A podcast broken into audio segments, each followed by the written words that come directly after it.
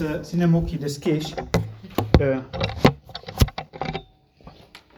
Este foarte important să ținem ochii deschiși. Am văzut și mai înainte, am cântat și îl văd pe Domnul Iisus în lumea aceasta. Cum îl vedem? L-ați văzut deja astăzi? Amin. O cântăm. Și e foarte bine că putem să cântăm acest lucru. Dar l-am văzut deja, sau nu? Avem nevoie de ochi ca să-l vedem. În timp, fratele Bogdan mai spunea ceva, că Domnul Iisus Hristos i-a găsit adormiți. Ce înseamnă lucrul acesta? Aveau ochii închiși, nu erau prezenți, erau adormiți. Este tare, tare ciudat acest lucru și despre această temă, a fi treaz, aș dori să vorbesc în dimineața aceasta. Sigur, când a început fratele Daniel cu, cu acest serviciu divin, el a citit niște cuvinte din Tit și pur și simplu aceste cuvinte mi-au întărit încredințarea că acest cuvânt care Dumnezeu mi l-a pus în față, să vi-l pun dumneavoastră în față, este de la El. Pentru că de două ori am citit în Tit, capitolul doi, că ni s-a arătat ceva. Dacă vi se arată ceva, nu-l puteți simți. Dacă vi se arată ceva, nu-l puteți auzi. Dacă vi se arată ceva, nu-l puteți mirosi. Cel puțin acest lucru nu-l putem face. Dacă ni se arată ceva, trebuie să-l vedem. Și atunci avem nevoie de ochi. Și întrebarea este, dacă ni s-a arătat, cum, cum zicea aici în, în versul unsprezece, harul lui Dumnezeu. L-am văzut, nu l-am văzut. Ce facem cu el? Cu ce-l vedem? De ce nu-l vedem? Deci aceste lucruri vor trece o leacă mai departe în ceea ce doresc eu să vă spun. Și nu numai că ni s-a arătat harul lui Dumnezeu, dar și bunătatea lui Dumnezeu ni s-a arătat. Și acești ucenici ai Domnului Iisus Hristos aveau bunătatea lui Dumnezeu la câțiva pași mai departe. Și au dormit. Și probabil că și noi vom adormi astăzi. M-a rugat frații, frate, dacă ai un cuvânt de trei sferturi de oră, este super, este foarte bine, Domnul să binecuvânteze cuvântul lui. El îl binecuvântează. Dumnezeu ar fi dorit să binecuvânteze și pe ucenici. Dar din păcate avem numai o parte mică din rugăciunea lui în Ioan șaptesprezece. Dar eu cred că s-a rugat mult mai mult. Numai că frații noștri de acum două mii de ani au adormit. Și noi tare repede ne gândim să le fie rușine că au adormit. Dar de multe ori facem același lucru. În fine, cum am ajuns la această temă? Acum trei săptămâni eram în Codlea și acolo frații m-au rugat, frate, poți să ne spui ceva prin care să fim din nou treziți, în așa fel încât lucrarea în cartierul Mălin să reînvie. Pentru că în acest cartier Mălin, în Codlea, este un cartier cu foarte mulți uh, uh, romi și în acel cartier uh, se implică anumite biserici din Codlea, astfel încât copiii acestor frați și surori, dar și ceilalți copii care nu merg la biserică în acel cartier, să primească lecții suplimentare uh, într-o într-o casă, astfel încât să-și poată termina școala cu succes. Și este un proiect care durează de mulți ani de zile și încet, încet vezi că aduce roadă. Vezi că și uh, copiii aceștia romi pot să ajungă avocați, doi dintre ei sunt avocați, doi dintre ei sunt medici, trei dintre ei sunt I T, uh, lucrează în I T, în Cluj, numai că bisericile au primit în inima lor acest îndemn acum câțiva ani de zile, trebuie să ne implicăm în acest cartier. Numai că totul a început cu foarte multă fervă și la un moment dat scade, scade, scade și la un moment dat adormim. Și frații în Codlea m-au rugat, frate, poți să ne zici ceva de la Dumnezeu legat de această temă? Și la acel moment am avut un alt text, dar astăzi aș dori să citesc cu dumneavoastră împreună din unu Tesalonicen cinci. Și am dorit să citesc vreo șapte versete din acest capitol.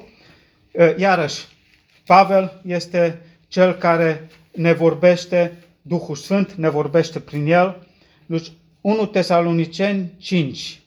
Și voi începe să citesc de la versetul cinci.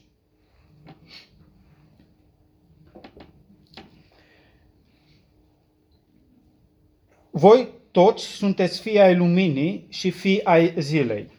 Noi nu suntem ai nopții, nici ai întunericului. De aceea să nu dormim ca ceilalți, ci să veghem și să fim treji. Căci cei ce dorm, dorm noaptea și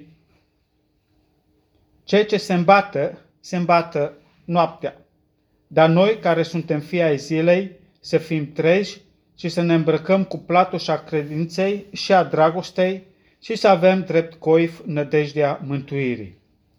Fiindcă Dumnezeu nu ne-a rânduit la mânie, ci, sa, ci ca să căpătăm mântuirea prin Domnul nostru Iisus Hristos, care a murit pentru noi, pentru ca fie că veghem, fie că dormim, să trăim împreună cu El.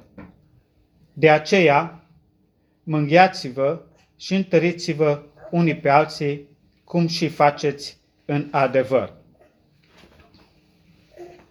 Înainte de a ajunge la partea legată de a fi treaz, la partea legată de a ne folosi ochii, aș dori să creez o leacă, să vă aduc aminte de ceea ce se întâmpla în Tesalonic, în zilele în care ei primesc această scrisoare de la Pavel.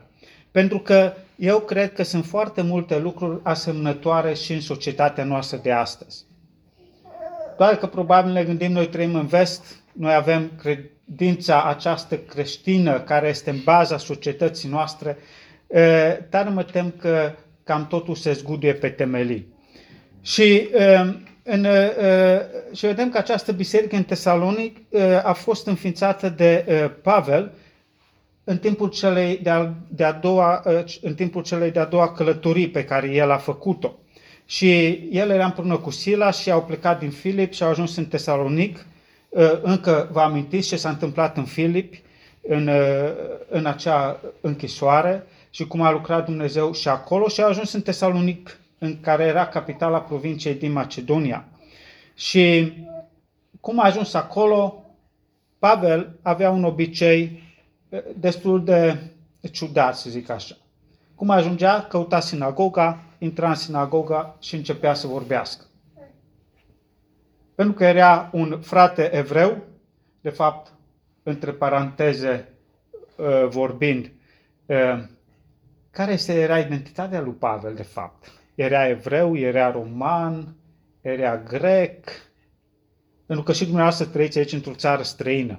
Tocmai de-aia vreau să aduc această nuanță. Dar el, când intra în sinagogă, el era un evreu.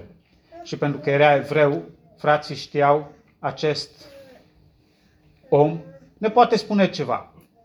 Și în sinagogă îi cereau să le vorbească. Și Pavel face acest lucru și în Tesalonic și la un moment dat o anumită, anumiți evrei, dar și anumiți oameni dintre neamuri, vin și se întorc la Dumnezeu și Domnul Iisus Hristos intră în inimile lor prin Duhul lui cel Sfânt, astfel încât acești convertiți primește și ei numele de creștini și acest lucru nu este pe placul fraților iudei care nu cred că Iisus Hristos este Mesia. Și ce se întâmplă, acești frați iudei, între ghilimele frați, au grijă ca anumiți oameni de la piață să facă o revoltă, în așa fel încât Pavel și Sila să fie nevoiți să plece din Tesalonic. Dar problema este că se pare că acești uh, frați iudei nu se opresc la această izgonire a lui Pavel și a lui Sila, dar încep să le facă viața tare grea celor care au devenit creștini. Și la un moment dat, Timotei este trimis de Pavel în Tesalonic să îmbărbăteze pe frați și pe surori acolo și la un moment dat Timotei se întoarce la Pavel să-i spună despre ceea ce se întâmplă în Tesalonic și se pare că Pavel în acel timp era în Corint. În Corint.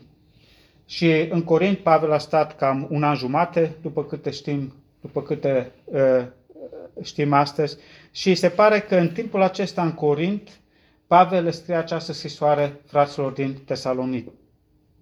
Pentru că Timotei îi povestește lui Pavel despre frații din Tesalonic, despre faptul că ei sunt plini de râfnă, dar și despre faptul că anumite probleme au început să se întâmple între frați și surori acolo.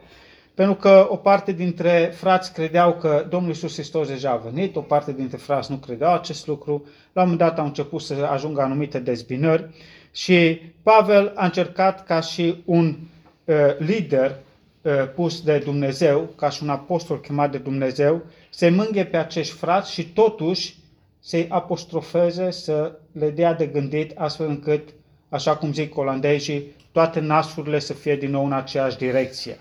Da? Dar cred că acest lucru îl știți. Și, e, și Pavel scrie una și alta în Tesalonic și, ne, și vedem, pentru că tocmai am citit aceste versete, e, Pavel începe prin a-i mângâia în încercările prin care ei trec. Pavel trăiește cu ei. Și această mângâiere vine pe fundalul siguranței pe care Domnul Iisus Hristos o dă fraților și surorilor care cred în el în viața pe acest pământ. Dar, imediat după aceea, și acest capitol începe cu un fel de avertisment, cu un fel de apostrofare. Pentru că noi suntem tare tentați să ne uităm la ceea ce se întâmplă în lumea aceasta. Frații erau foarte tentați să se, întâmple, să se uite la ceea ce se întâmplă în Tesalonic și să uite că ei trăiesc și într-o altă lume, că ei aparțin de o altă lume, doar de o altă lume pe care ceilalți nu o văd. Da? Și e, pentru acest lucru, Pavel aduce această diferență între a dormi, a fi treaz, a fi îmbătat, a fi treaz și cât de important este acest lucru pentru noi. Se poate ca și noi în aceste timpuri în care, așa cum am auzit mai înainte de la Bogdan, să fim trași în stânga și în dreapta de toate știrile pe care le vedem, pe care le auzim, știri din lumea aceasta, dar și știri de pe terenul bisericesc și uneori și știrile de pe acest teren bisericesc nu sunt prea uh, frumoase, frați care se ceartă, frați care se despart. Nu este ceva nou, Duhul Sfânt deja a trăit aceste momente. Da? În Tesalonic se întâmpla acest lucru. Ciudat, în timpul Domnului Iisus Hristos se întâmpla iarăși acest lucru, am citit, au adormit și înainte să se adoarmă s-au certat cine să fie cel mai mare. Suntem cu toți oameni și Pavel a înțeles acest lucru și noi îl înțelegem acest lucru. De aceea aș dori să, să ne uităm o leacă mai departe în, în, în, acest, în această situație în care noi ne aflăm ca și creștini. Pentru că dacă suntem creștini, noi nu suntem din această lume, așa cum ne zice Pavel. Și dacă nu suntem din această lume, trebuie să umblăm în această lume, dar să avem grijă să nu uităm de lumea de care, de fapt, aparținem. Pentru că sunt avantaje și dezavantaje dacă uităm că noi nu suntem chemați atât de mult în această lume, cât, cât suntem chemați să trăim în realitatea cristologică, în realitatea lui Hristos, în realitatea pe care Duhul Sfânt încearcă să ne-o dea. Sunt avantaje enorme dacă facem acest lucru, dacă încercăm să, să ne îndreptăm ochii, și în acest moment mă gândesc la ochii spirituali, să fim treji în mod spiritual. Pentru că dacă suntem treji în mod spiritual, avantajul enorm pe care ne-l aduce este faptul că nu putem să fim stresați de ceea ce auzim din această lume. Stresul nu este bun. Cu toate că la un moment dat puțin stres nu strică, dar foarte mult stres nu este bun. Dezavantajul, dacă uităm să ne deschidem ochii, este faptul că s-ar putea să adormim. Și am citit și aici în acest text că, în fine, Pavel le dă puțin mai multă libertate, spunând în versul zece, fie că veghem, fie că dormim, noi suntem ai Domnului, în felul că în, să fim siguri că noi, chiar dacă am adormit, tot rămânem ai Domnului. Să nu uităm acest lucru.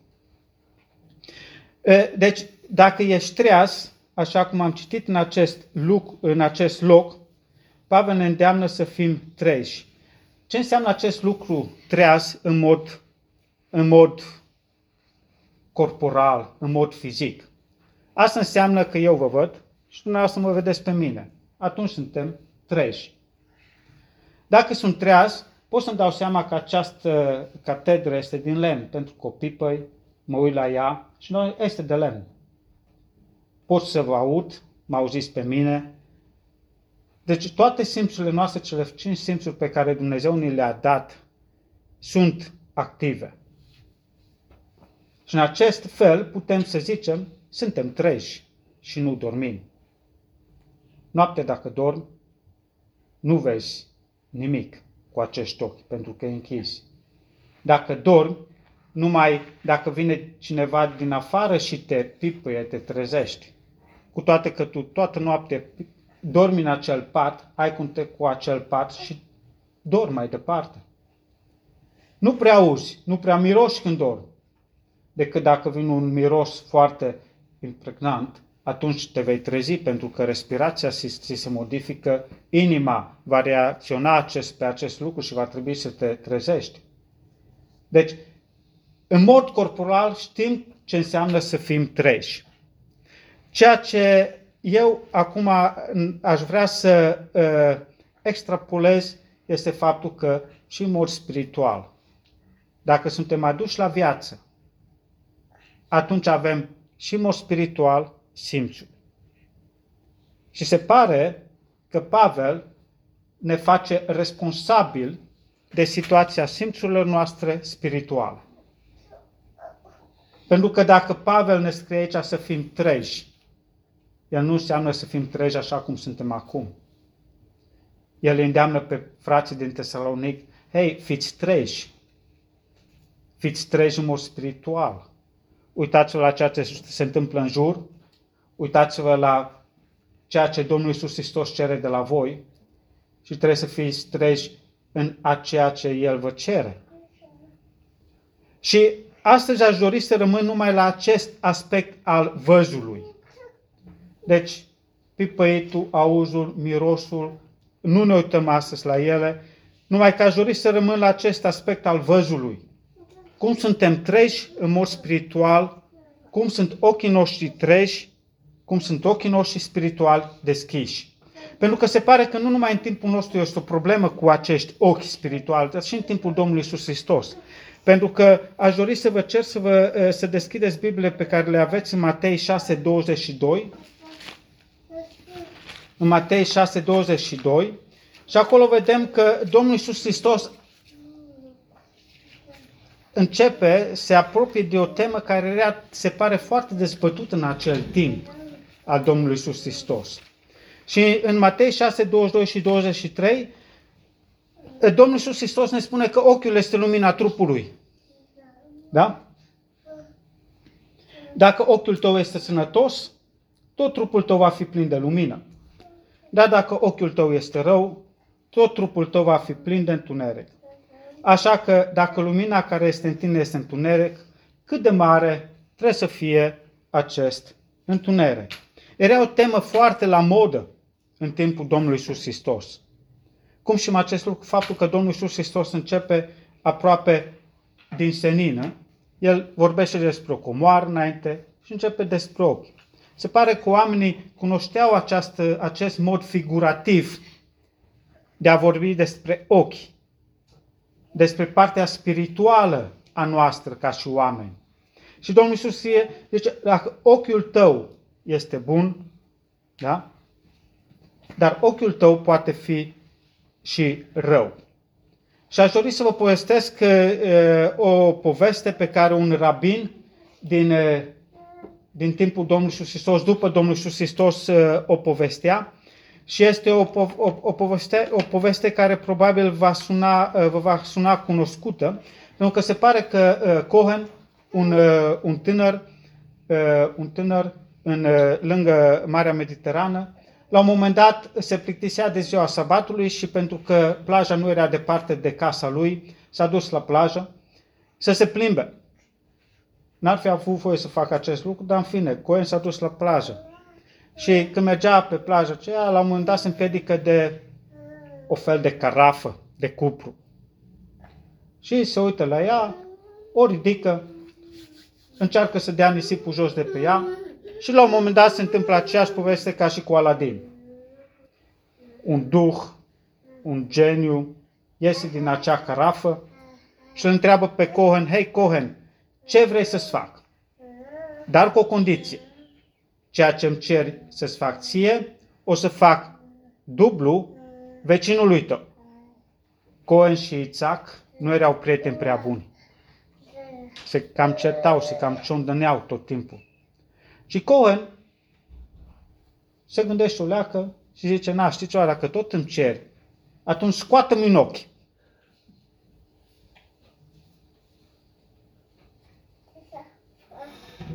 Scoate-mi un ochi. Ce fel de ochi avea Cohen dacă el întreabă acest lucru? Un ochi rău. De ce? Pentru că Itzac va rămâne orb. De multe ori suntem și noi un Cohen. Mă gândesc. Este, este, este, o, o, este un, un aspect acesta al ochiului care era, așa cum am spus, foarte dezbătută în viața, în viața Domnului Iisus Hristos și după aceea. Și se pare că era foarte dezbătută pentru că era singura manieră prin care farise, tipul ăsta fariseistic de a te comporta să fie adus la, la suprafață. Nu puteai să vorbești pe față despre oameni cu două fețe, despre oameni cu două morale. Dar Domnul Iisus Hristos încearcă să împacheteze această temă foarte frumoasă și același lucru făceau și alți rabini în timpul lui, aducând ochiul și aspectul acesta al ochiului. Ce fel de ochi am eu? Pentru că în acel timp, și mi se pare foarte important să înțelegem în ce context folosește Domnul Iisus Hristos această temă a ochiului. Pentru că în acel timp era foarte important să povestești ceva cu înțeles și cu conținut. Și Domnul Iisus Hristos face acest lucru. Și e, pentru iudei, ochiul era foarte important. Pentru că dacă Domnul Iisus zice aici că ochiul este lumina trupului, ochiul este cel care dă lumină e, trupului tău. Acest lucru era foarte e, important pentru faptul pentru poziția ta în această viață. Da? E, pentru că dacă, un ochi, dacă ai un ochi bun, ai o altă atitudine decât dacă ai un ochi rău. Și Domnul Iisus Hristos încearcă să, e, să spună că dacă omul, un, un om cu ochi bun, este un om care creează bucurie altora, asta este una dintre aspectele a avea ochi bun. Și al doilea lucru pe care Domnul Iisus Hristos încerca să spună cu acest lucru este faptul că un om cu ochi bun este gata să celebreze, să sărbătorească succesele altuia. Deci, un ochi bun era caracterizat în timpul Domnului Iisus Hristos de aceste două aspecte. Să creezi bucurie celui de lângă tine și al doilea aspect este să fii gata să celebrezi, să serbești succesele celui de lângă tine. Acesta era definiția unui ochi bun. Încă se pare că această tradiție trăiește în, în, în, în poporul evreiesc. Să creăm bucurie în viața celuilalt. Asta este definiția unui ochi bun. Cel puțin jumătate de ochi bun. Pentru că cealaltă jumătate de ochi bun înseamnă să celebrezi, să serbezi succesele altora. Deci, Doamne, înseamnă că dacă eu am un ochi bun, nu am niciun ochi pentru mine? Da. Aceasta era tradiția evrească în care Domnul Iisus Hristos spune aceste cuvinte. Ok, dar ce înseamnă să ai un ochi rău atunci? Ușor, așa-i?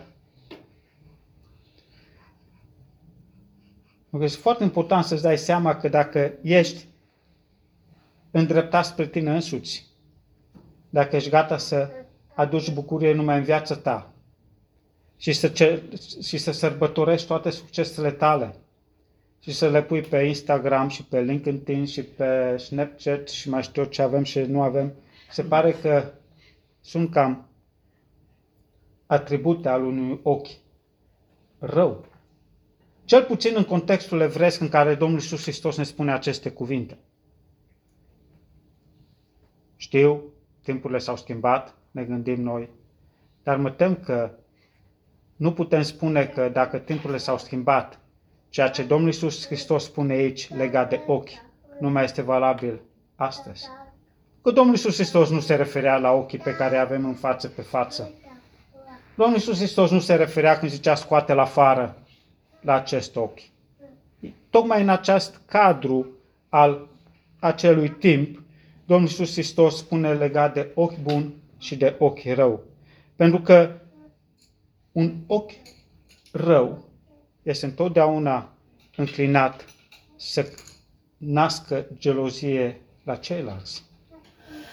Un ochi rău este întotdeauna înclinat să se ridice pe sine însuși.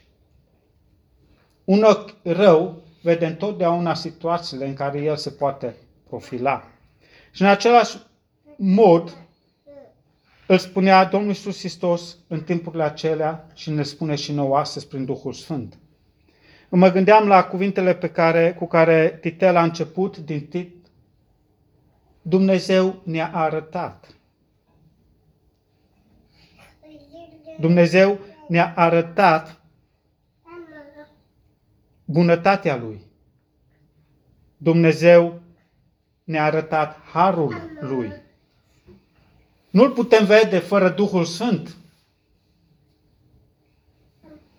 Avem nevoie de ochii Duhului Sfânt să le vedem. Cu alte cuvinte, avem nevoie de un ochi bun să le vedem. Ceea ce Dumnezeu a făcut pentru noi. Și nu se oprește aici. Pe le-a făcut pentru noi, nu pentru noi, ci să le dăm mai departe, așa cum vom vedea mai departe. Este foarte important să ne gândim că Dumnezeu ne-a dat, de fapt, doi ochi în mod natural. Și unul dintre rabinii, tot din timpul acela, se întreba, de ce oare ne-a dat Dumnezeu doi ochi? N-ar fi putut El face ca să avem numai un ochi? Din punct de vedere natural, avem nevoie de doi ochi ca să putem să stabilim adâncimea, distanța. Și eu am toată siguranța că Dumnezeu ar fi putut să facă acest lucru și dacă ne dădea numai un ochi. Dar acest rabin din timpul acela spunea că Dumnezeu ne-a dat doi ochi pentru că El dorea să ne dea o lecție. Pentru că avem nevoie de un ochi ca să vedem virtuțile și bunătatea care sunt în prietenii noștri, spune acest rabin, și celălalt ochi se pare că ni l-a dat ca să ne vedem propriile defecte și imperfecțiuni. Era o temă tare discutată în timpul acela, așa? Nu numai Domnul Iisus Hristos se ocupă de ea, dar și ceilalți rabini din timpul acela. Și la un moment dat vine rabinul Pavel, nu că era un rabin în sinagogă, avea voie să ia cuvântul, și începe și el, hei fraților, trebuie să fim treji. Și mă gândesc că atunci când a început să evangelizeze în sinagogă, tot se referea la acest cum, fraților, trebuie să ne deschidem ochii, ochii spirituali, pentru că avem de-a face cu legea. Dar ni s-a arătat harul lui Dumnezeu, ni s-a arătat Iisus Hristos, Și dacă nu, nu, nu ți s-a arătat, cum mi s-a arătat mie în drum spre Damasc, ți-l arăt eu din lege.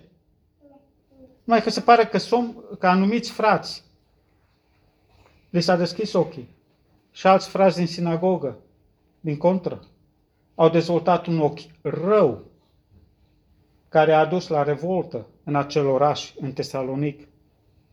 Deci avem nevoie de doi ochi și în mod spiritual. Un ochi prin care să-l vedem pe prietenii noștri, pe cei de lângă noi și în, acel,